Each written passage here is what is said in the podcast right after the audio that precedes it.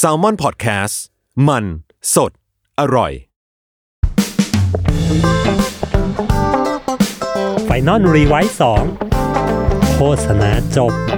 แต่ไอเดียยังไม่จบ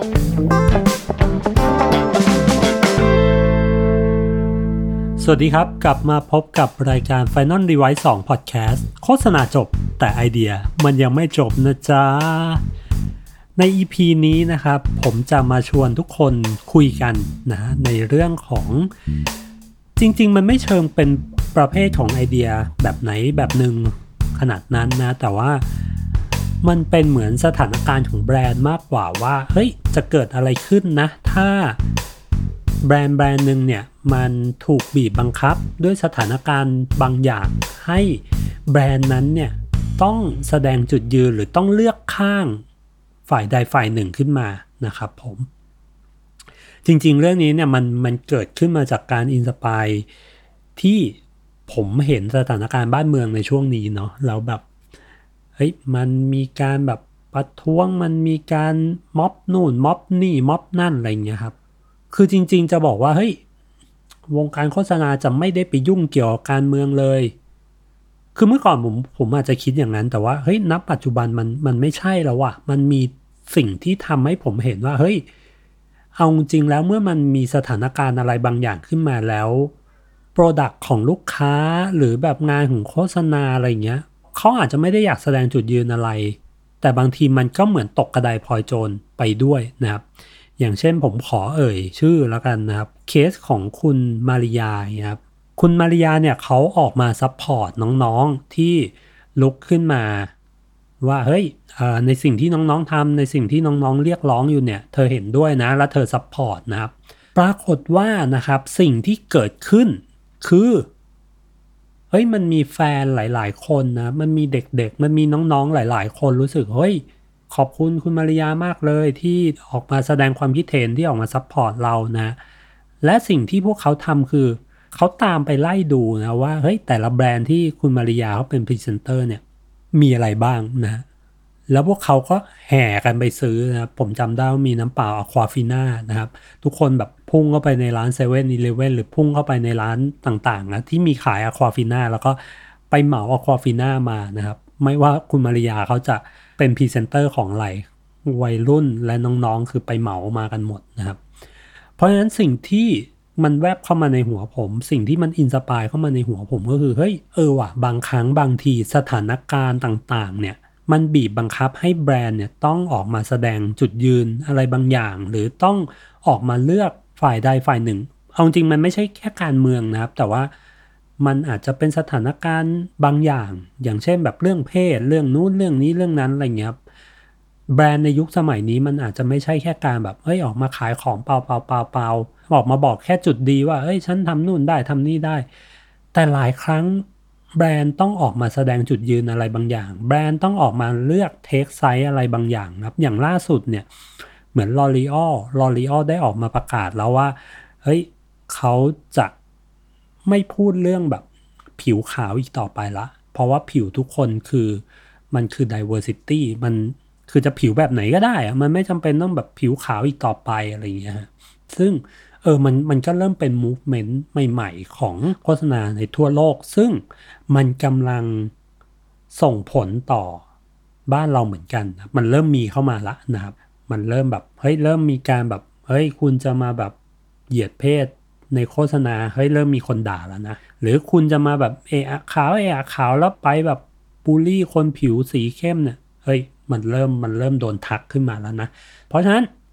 นั่นแหละเลยเป็นเหตุผลที่ผมจะหยิบยก topic ในวันนี้มามาพูดคุยกันนะว่าจะเกิดอะไรขึ้นเมื่อแบรนด์ต้องเลือกข้างแล้วว่าเฮ้ยเขาจะยืนอยู่ข้างไหนนะเราลองไปในเคสแรกก่อนนะครับ เคสแรกที่ผมจะหยิบมาคุยกันวันนี้เนี่ยคือเป็นไอเดียจากทาง เอลวิสนะครับบริษัทชื่อเอลวิสของทางประเทศสหราชอาณาจักร คือในช่วงปี 2014 เป็นต้นมาเนี่ยครับทางกฎหมายของทางสหราชอาณาจักรเนี่ยเขามีกฎหมายออกมาบอกว่า ห้ามคนที่เป็นรักร่วมเพศ ไม่ว่าจะเป็นเกย์ไม่ว่าจะเป็น homosexual เป็นไบเซ็กชวลเป็นนู่นเป็นนี่นะครับ เขาห้ามคนเหล่านี้ที่จะบริจาคเลือด เพราะอะไรนะเพราะเขาเชื่อว่าเฮ้ย พวกคุณน่ะมีความสุ่มเสี่ยงที่จะแบบติดเชื้อเอดส์นะ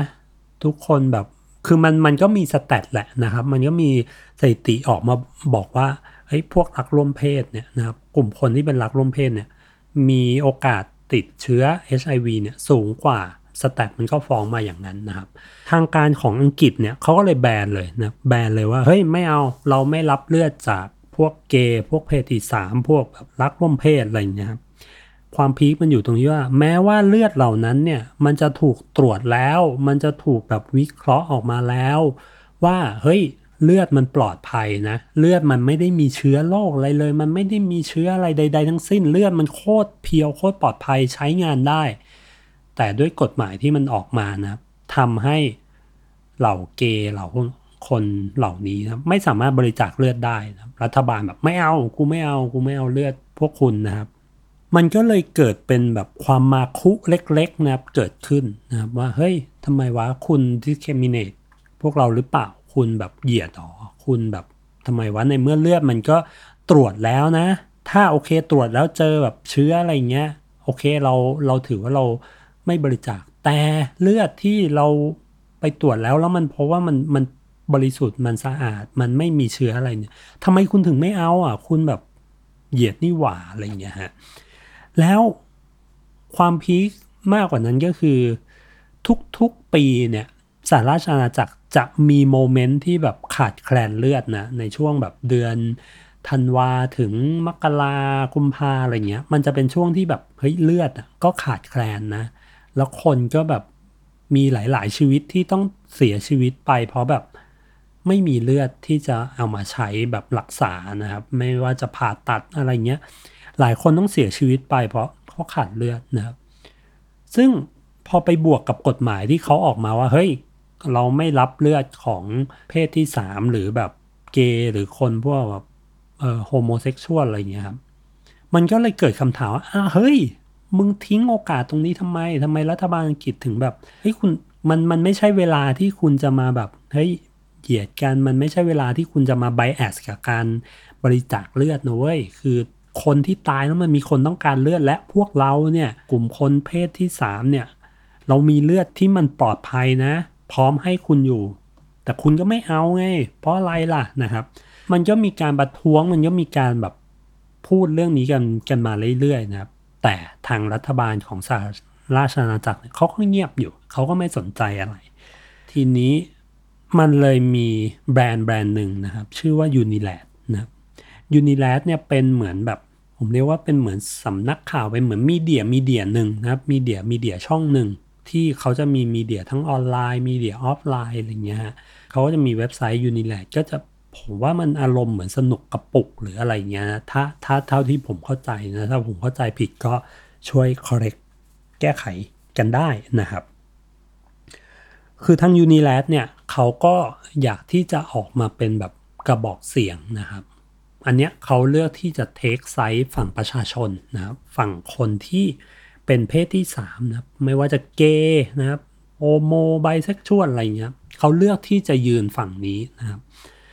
เขาเลยไป brief เอเจนซี่ที่ชื่อว่า Elvis นะครับ จริง ๆ Unilad เนี่ยเขาเขาไป partner กับองค์กร Freedom to Donate นะครับ ก็คือเป็นองค์กรที่ออกมาพูดเรื่องนี้แหละว่า เฮ้ย อยากให้มีการบริจาคเลือดกันแบบไม่ไม่ bias คือ freedom มากขึ้นจะเป็นเลือดใคร ถ้าตรวจแล้วมันปลอดภัยอะคุณก็รับไปเถอะนะนะครับยูนิ a ดไปพาร์ทเนอร์กับ Freedom to Donate นะครับแล้วbrief ไปที่เอลวิสนะว่าทำไงเราถึงจะทำแคมเปญเพื่อให้รัฐบาลหรือให้ผู้คนเนี่ยหันมาเข้าใจเรื่องการบริจาคเลือดของเพศที่ 3 มากขึ้นนะว่าเฮ้ยถ้ามันตรวจแล้วมันปลอดภัยมันโอเค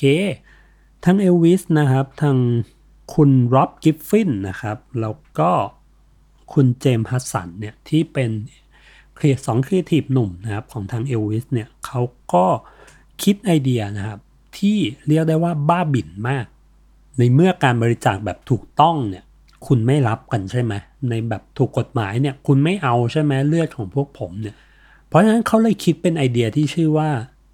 ถ้าแบบถูกกฎหมายทำไม่ได้ งั้นกูทำแบบผิดกฎหมายแม่งเลย มันเลยเป็นไอเดียที่ชื่อว่า illegal blood bank นะครับ illegal blood bank ก็คือ ธนาคารเลือดที่แม่งไม่ถูกกฎหมาย สิ่งที่เขาทำนะครับคืออะไรเขาโปรโมทนะผ่านโลกออนไลน์ บอกว่าเฮ้ย ต่อไปเนี้ยพวกคุณคนที่เป็นเพศที่ 3 ไม่ว่าจะเป็นเกย์ไม่ว่าจะเป็นไบไม่ว่าจะเป็นเลสเบี้ยน ไม่ว่าจะเป็น LGBT บวกทั้งหลายทั้งแหล่เนี่ยที่ คุณไม่สามารถบริจาคเลือดได้แบบถูกกฎหมายเนี่ย วันนี้เนี่ยเรามีธนาคารเลือดที่รับบริจาคเลือดของคุณที่เห็นค่า เห็นคุณค่าเลือดของคุณเนี่ย คุณมาบริจาคได้เลยนะครับเขาโปรโมทผ่านไปทางออนไลน์นะ แล้วเขาก็มีสถานที่รับบริจาคนะครับ อยู่ประมาณ 23 แห่ง ถ้าผมจำไม่ผิด 23 แห่งในสหราชอาณาจักรนะครับ คนก็สามารถเข้ามาบริจาคได้เลย แล้วขั้นตอนการบริจาคเนี่ยเขาก็ไม่ได้ทำแบบเฮ้ยเอาเอามันแบบประกาศเอาแบบประชดกันเฉยๆนะครับ แต่ว่าเขามีการตรวจโดยแพทย์ มีการแบบวิเคราะห์ สารทำนู่นทำนี่จนได้ผลว่าเฮ้ยเลือดที่บริจาคและที่เราจะเอาไปเนี่ยมันร้อยเปอร์เซ็นสะอาดจริง ๆ มันไม่มีเชื้อโรคไม่มีอะไร คุณสามารถเอาไปใช้ที่งานได้จริง มีแลบทดสอบมีแบบผลยืนยันนะครับ เพราะฉะนั้นเมื่อแคมเปญออกไปนะคนก็มาบริจาคนะไม่ว่าจะเป็นเพศไหน ๆ ก็แล้วแต่นะที่อยากจะบริจาคเขาก็มาบริจาคกกันนะมีดาราเซเลบริตี้ที่เป็นแบบเกย์เป็นนู่นเป็นนี่ครับเข้ามาบริจาคกกัน แคมเปญนี้มันก็เลยดังขึ้นเรื่อยๆนะครับแล้วก็มีคนมาบริจาคเลือดขึ้นมา มีคนมาบริจาคเลือดขึ้นมาเรื่อยๆ บริจาคเลือดมาเรื่อยๆนะครับเขาก็ได้เลือดมาจำนวนหนึ่งนะครับ แต่สิ่งที่ทาง u n i l a d และ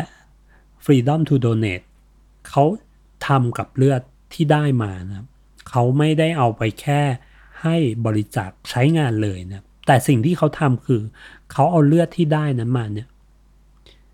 เอามาทำเป็นบิลบอร์ดนะครับเอาถุงเลือดที่ได้มาบางส่วนนะไม่ได้เอามาทั้งหมดนะครับเอามาประมาณแบบ3 4ถุงนะทำเป็น mupi ทำเป็นบิลบอร์ดแล้วก็บอกว่าเลือดเนี้ย มันเป็นเลือดที่มาจากเพศที่3เพศทางเลือก เพศ homo เพศเกย์อะไรทั้งหลายทั้งแหล่แล้วมันโคตรปลอดภัยเลย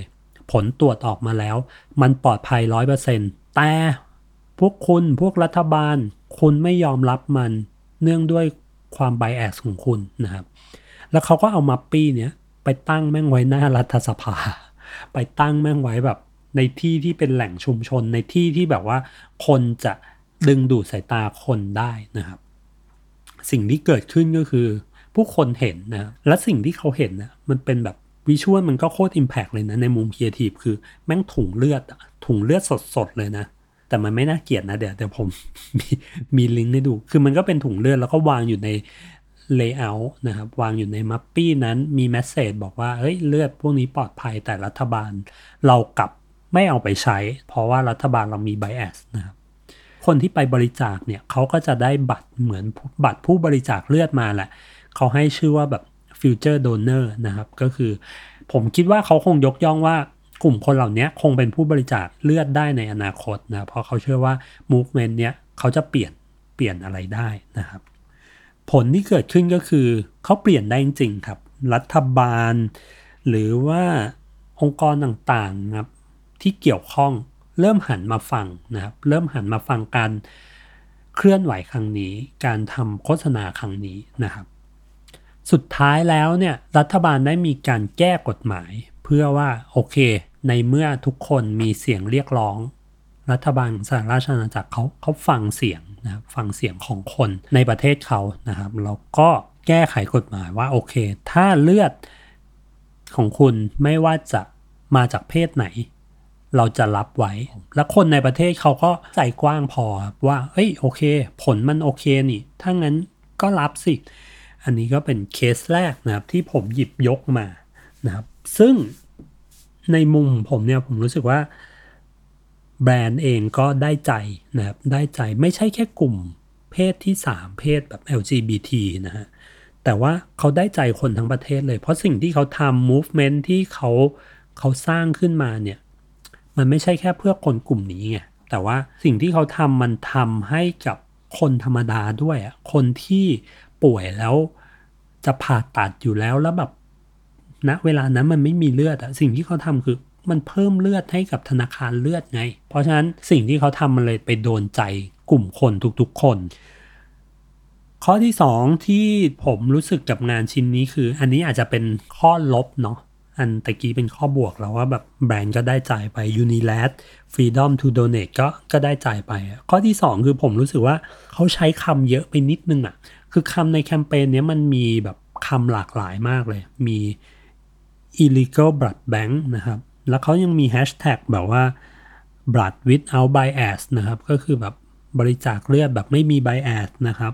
แล้วเขายังมีแบบสร้างเป็นบัตรเป็นคำว่า future donor ก็คือ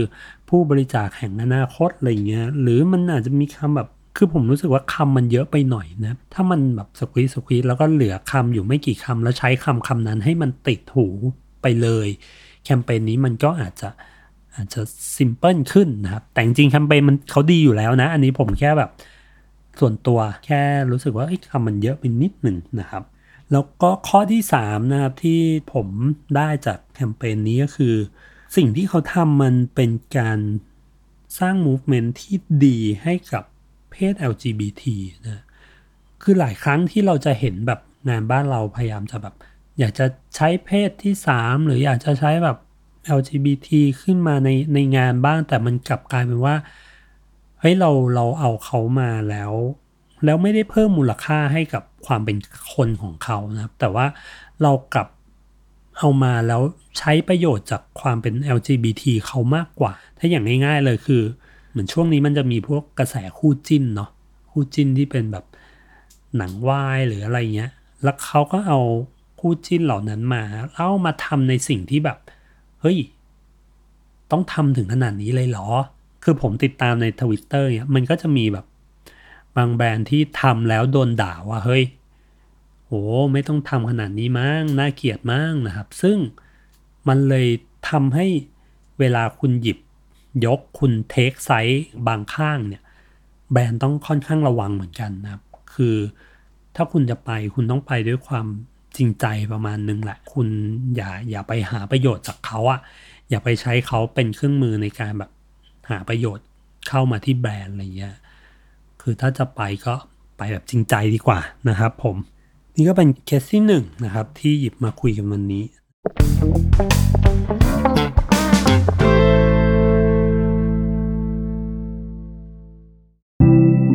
สวัสดีครับคุณผู้ฟัง พวกเรา Salmon Podcast อยากชวนคุณไปฟังรายการใหม่ในซีซั่น2 ของพวกเรานะครับ Time Machine Party Game Podcast ที่เรากล้าบอกว่าเป็นเจ้าแรกในไทยที่ทำ Party Game Podcast นะครับ รายการนี้จะพาคุณและเพื่อนๆ ไปทายคำถามง่ายๆ เกี่ยวกับไทม์ไลน์ของทุกเรื่องในโลก ว่าคุณรู้ไหมว่าข้อกอขอคอเนี่ยอะไรเกิดก่อน ผมขอแนะนำว่าให้ฟังในช่วงเวลาปาร์ตี้ หรือ moment ที่รวมกลุ่มเพื่อนกันนะครับ สามารถติดตามรายการนี้ได้ทุกวัน เพียง search ว่า Time Machine ในทุกช่องทางที่คุณฟังพอดแคสต์ครับ Time Machine Party Game Podcast คุณรู้ไหม อะไรเกิดก่อน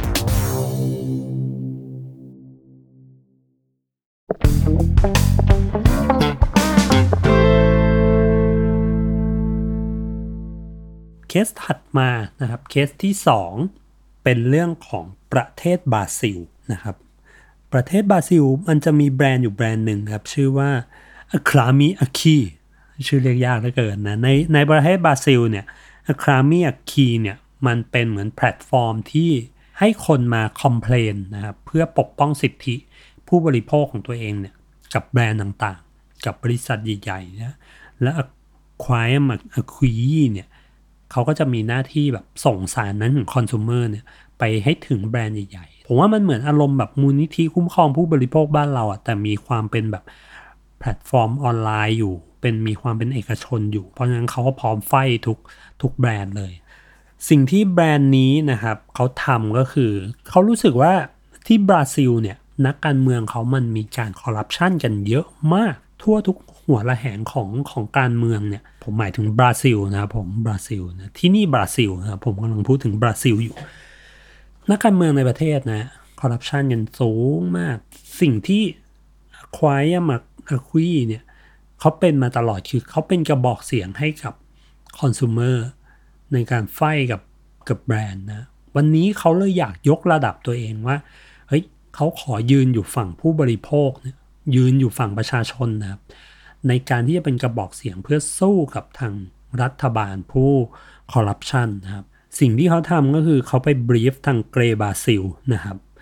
ว่าเฮ้ยเราอยากทำแคมเปญสักแคมเปญหนึ่งที่มัน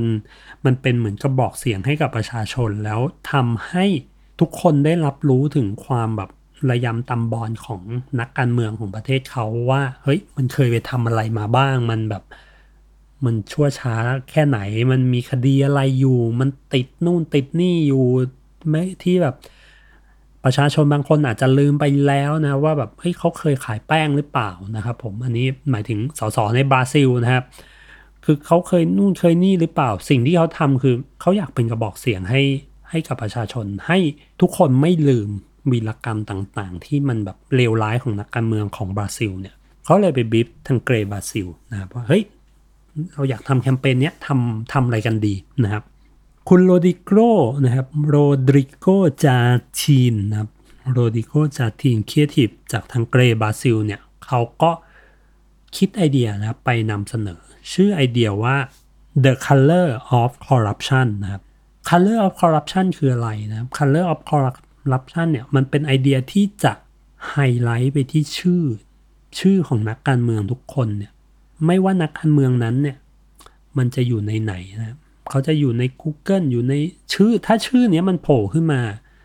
มันจะมี pop-up ที่แสดงวีรกรรมของนักการเมืองเหล่านั้นนะครับ สมมุติว่าเออเอลซ่าสมมุติเขาชื่อนายเอลซ่านายเอลซ่าเนี่ยสิ่งที่วีรกรรมที่นายเอลซ่าทำคือหนึ่งเคยขายแป้งอยู่ที่นี่นะครับ เคยขายเฮโรอีนแล้วอ้างว่าเป็นแป้งนะครับ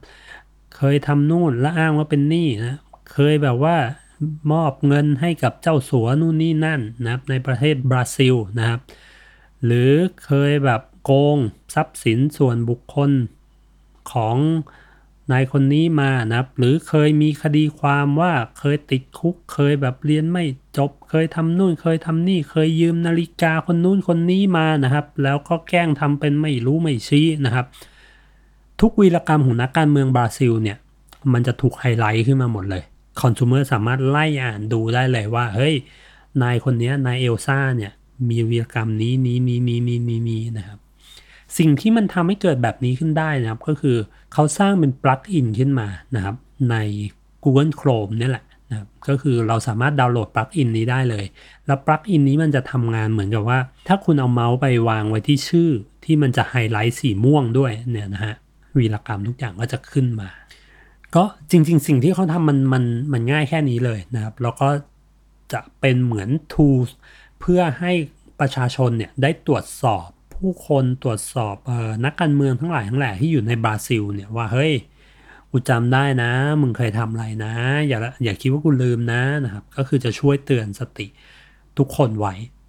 จริงๆ แคมเปญมันมันแค่นี้เลยนะครับ แคมเปญมันแค่นี้เลย ซึ่ง สิ่งที่น่าสนใจของมันก็คือ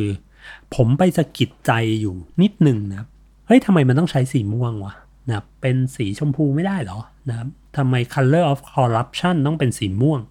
เป็นสีดำไม่ได้เหรอ คือก็เข้าใจแหละคงมันมันคงจำเป็นต้องเป็นสีอะไรบางอย่างที่มันมีความเตะตา แล้วมันจะเป็นเขียวสะท้อนแสงไม่ได้เหรอทำไมต้องเป็นม่วงนะครับ อันนี้ก็คือเป็นพอยที่ผมแบบอยู่ดีก็เอ๊ะสงสัยขึ้นมา ก็เลยลองไปหาข้อมูลเพิ่มเติมนะ เฮ้ยทำไมสีม่วงมันมันถึงเป็นสีสีแห่งความแบบคอร์รัปชันวะ สิ่งที่น่าสนใจคือเฮ้ยมันมันมีแฟกต์ว่าจริง ๆ แล้วสีม่วงเนี่ยในความหมายของมันมันมันมีความหมายแบบถึงรอยัลตี้มีความหมายถึงพวกราชวงศ์มีความหมายถึงพวกแบบชนชั้นสูงอะไรพวกเนี้ยนะฮะ อันนี้คือเป็นความหมายในแง่ดีๆ แต่จริงๆแล้วในสีม่วงเนี่ย มันก็มีความหมายในมุมที่ เออเรียกได้ว่าเป็นแบบเหมือนอีกมุมหนึ่งละกันนะครับว่ามันเป็นสีแห่งความลึกลับ มันเป็นสีแห่งความแบบมีความแมจิกแมจิกอะไรบางอย่างนะฮะและที่ยิ่งไปกว่านั้นนะครับ ผมไปเจอคลิปคลิปหนึ่งนะที่เขาวิเคราะห์การใช้สีม่วง ซึ่งมันเป็นการใช้สีม่วงในในเกมในหนังในอะไรพวกนี้นะว่าเฮ้ยเคยสังเกตหรือเปล่าว่าสีม่วง ส่วนใหญ่มันจะเป็นตัวแทนของพวกวัยร้าย มันจะเป็นตัวแทนของแบบ สิ่งของมีพิษ สิ่งของที่มันเป็นอันตรายนะครับ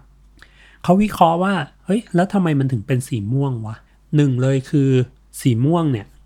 มันมีที่มาจากพวกสีของพืชนะที่ที่มันมีพิษนะมันจะมีต้นอะโคนไนนะที่เป็นต้นแบบต้นไม้ที่มันมีพิษ แล้วต้นนี้มันเป็นสีม่วงนะครับ อันนั้นคือเป็นเหตุผลแรกครับ เหตุผลที่สองคือ ในชีวิตประจำวันของพวกเราเนี่ย ท้องฟ้าทะเลธรรมชาติอะไรพวกเนี้ยหาดทราย สีที่มันจะมีก็คือเขียวนะฟ้านะครับแสงแดดก็จะเป็นส้มๆเหลืองๆแดงๆนะครับ ดินก็จะเป็นสีเหลืองๆนะครับ สีม่วงมันเป็นเลยเป็นสีที่มันเป็นอะไรที่มันไม่ได้อยู่ในธรรมชาตินะสิ่งที่เราคุ้นเคยธรรมชาติที่เราคุ้นเคยอยู่เนี่ย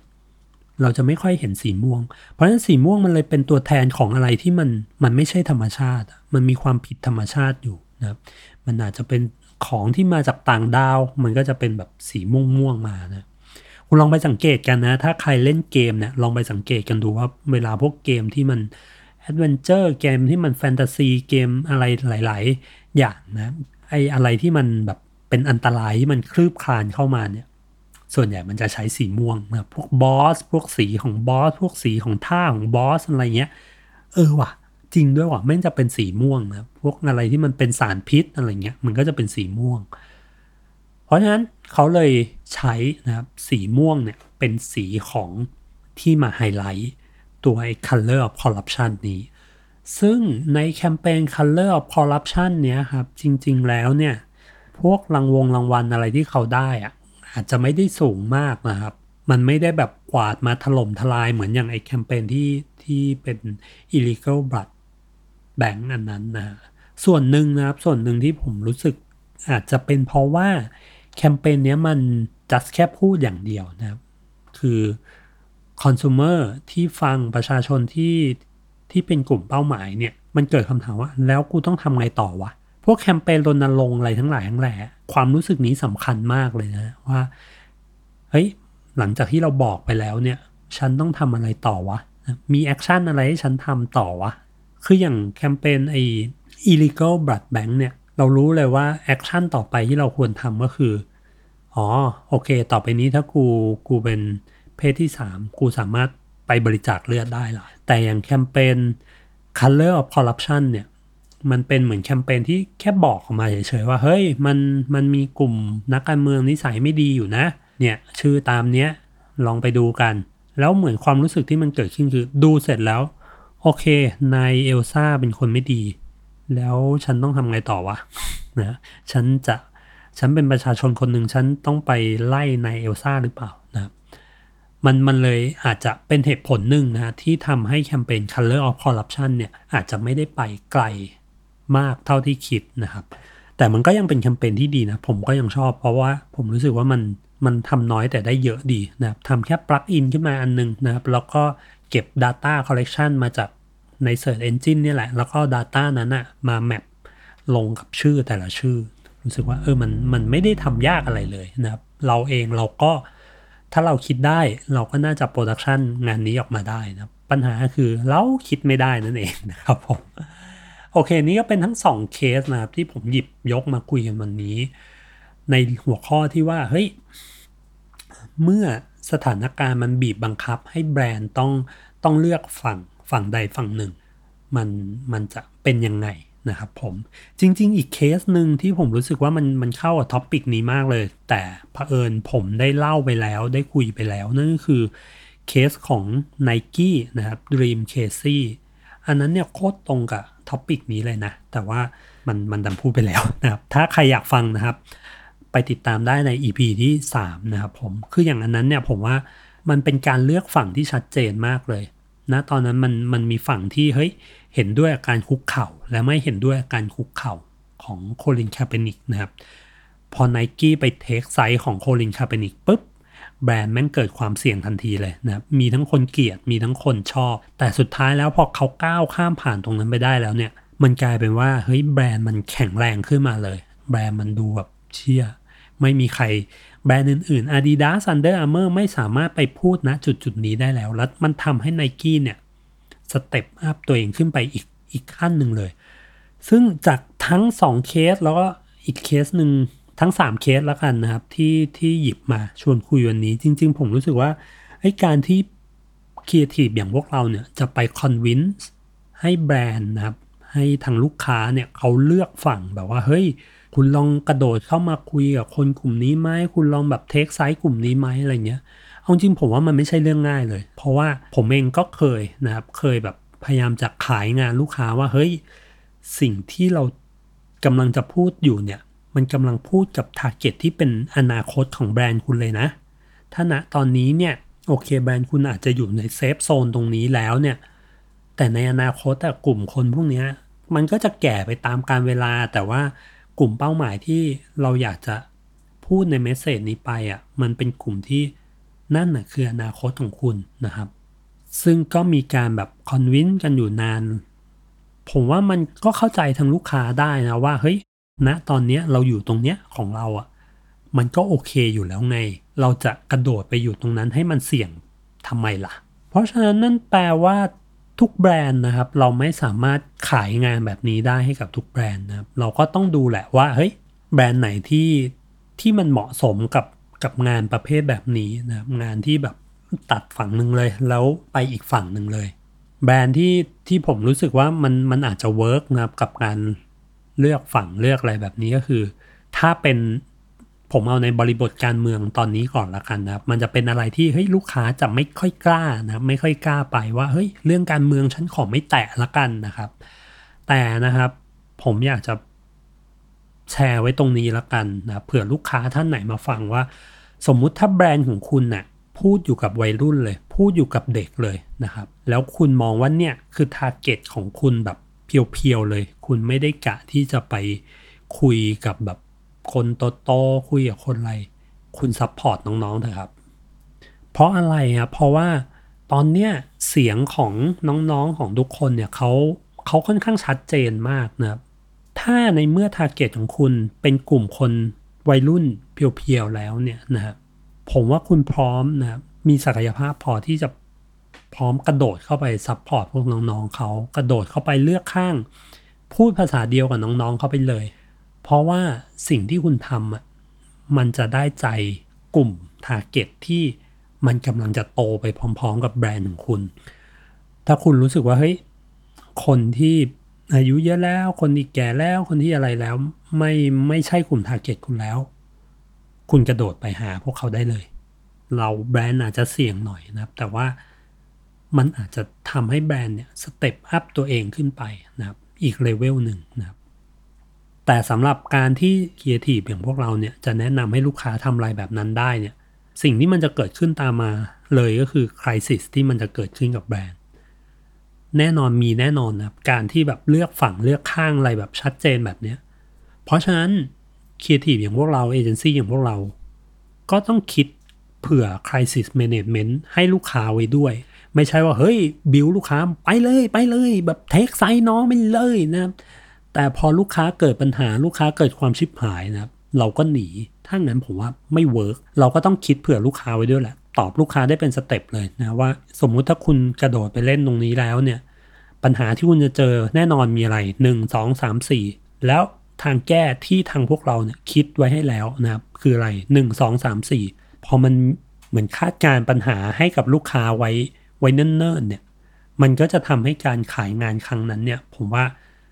อาจจะช่วยให้มันลูกค้าคล้อยตามได้มากขึ้นนะครับผมอันนี้ก็เป็น